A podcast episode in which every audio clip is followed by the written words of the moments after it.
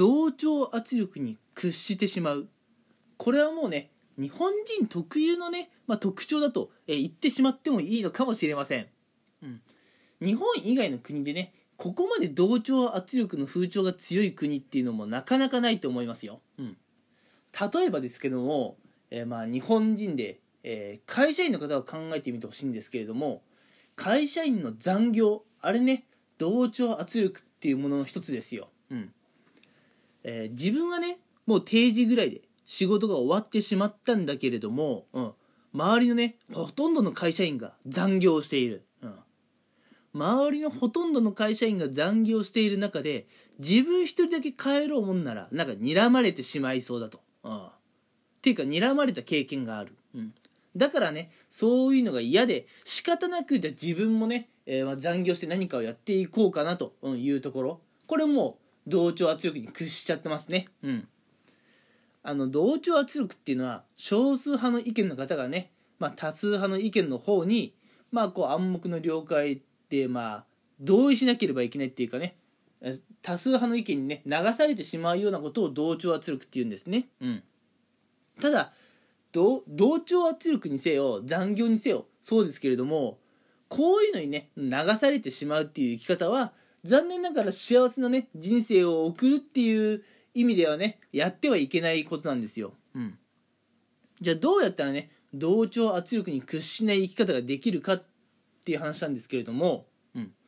まずね同調圧力に屈してしまう、うん、その原因っていうのは実は周りの環境とか周りの人に問題があるわけではないってことはね、えー、知っておいてもらいたいなと思います。うん、え同調圧力って周りの多数派の人がこうなんだ圧力をかけてくるから起こってくるんでしょ？じゃあ周りの人に問題があるんじゃないですかと思うかもしれませんがいやそれもね全否定はしませんが、うん、じゃあ同調圧力に屈しない生き方をするためにどういう対策をすればいいかって話になった時にね問題は自分自身にやっぱりあるんですよ。うん、じゃあここから本題ですけれども同調圧力に屈しない生き方をするために自分自身はじゃあ何をすればいいんですか、うん、っていうところで、うん、そうですね。分かりやすく言ってしまうんだったらもっとね日本人の皆さんは自己中な生き方をしましょうというところです、うん、皆さんね小学生くらいの時にねあの自己中とかね KY って言葉を、えー、使ったことがありませんかね、えー、これもうなんかね古い言葉なのかな？死後なんですかね、うん、ちょっとよくわかんないですけど最近はあまり聞かなくなった自己中とか KY とかね、えー、私が小学生の時はよく聞いたんですけれども、うん。でこう自己中とかね KY、まあ、KY っていうのは空気読めみたいな確かね略だったかなと思うんですけどあ違う空気読めないか、うん、KY 確か空気が読めないやつみたいな感じで使ってましたけれども、うん、これだってね、うん、悪い言葉じゃないと思うんですよね、うん、もっと自分中心に生きるとかね、えー、周りの空気を読まない生き方っていうのは、ね、大事だと思うんですよ、うん、あの日本人ってねやっぱ周りの人に流されてしまうっていうところがねダメなところなんですよ、うん、そう周りの人に簡単に流されちゃうのはダメなんですね、うん、だってそんなん言ってたらいつまでたっても自分中心の、まあ、生き方でできないっていうかさ、うん、自分の考えを軸にした生き方ができないわけですよ、うん、なんであのバカみたいにね周りを空気を読んで生きるってことは、うん、あの他人に依存しているってことなんですよ、うん、他人に依存しているうちは残念ながら幸せな人生は送れません。もっとね自分中心自分に依存する生き方をしないといけません、うん、だからね日本人の皆さんはもっと自己中な生き方をしないといけないなというふうに思っております、うん、でねまあ簡単にこう自己中な生き方をしようとか、うん、もあの周りのね空気を読まない生き方をしましょうって言っても、まあ、じゃあどうすればいいかってちょっと難しいですよね。うん、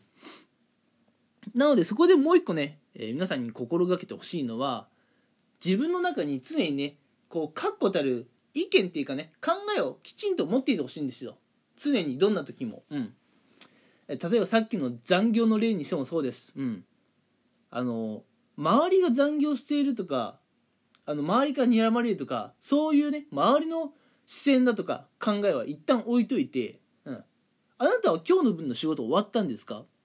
うん。終わったのであれば帰ればいいじゃん。うん。いや俺は帰るんだと、うん、そういうしっかり考えを持っていて、うん、その強い意志もあれば、うん、周りが残業してるとかね関係ないんですよ。帰れちゃうんですよ、うん、そうすればね、まあ、ちゃんと定時で帰れれば、うん、あの、まあ睡眠時間もね、えー、多く取れるだろうし平日からね自分の趣味だとか平日から家族と過ごす時間っていうのがねしっかり確保できると思います、うん、こういう人生は幸せだと思いますよ、うん、なんでね、うん、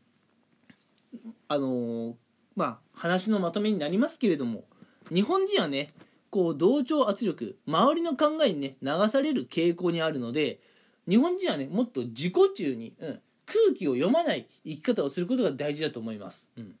じゃああの自分中心だとか、えー、悪い意味でね空気を読まない、うん、ためにじゃあどうすればいいかっていうと常に自分の中に確固たる意見をね持っておくことが大事かなと思います、うん、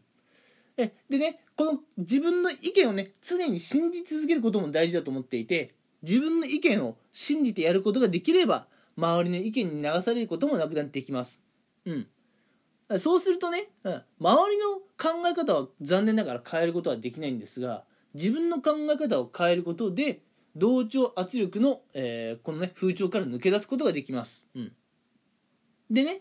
これちょっと一つあの提案なんですけれどももしね自分の中で意識改革をして自分の中で同調圧力から抜け出すことができたんだけれどもやっぱりね周りの目線が気になってしまう。例えばね会社だったらその周りの会社員の目が気になる。なんであいつは残業しないんだと、うん、そういう目が気になる、うん、学校だったらね、うん、なんかあいつだけ一人変な意見言ってるなと、うん、なんかねあいつとはうまくやれないなというそういう友達がねたくさん周りにいるかもしれませんが、うん。まあ、そういう場合は周りの人に働きかけても仕方ないので自分からね環境を変えてみるっていうことも大事かもしれません、うん、まあ言うなら転校とか転職ってやつですね。うん。もうその環境があなたには合っていないものになってきた。うん。っていうことです。うん。なのでね、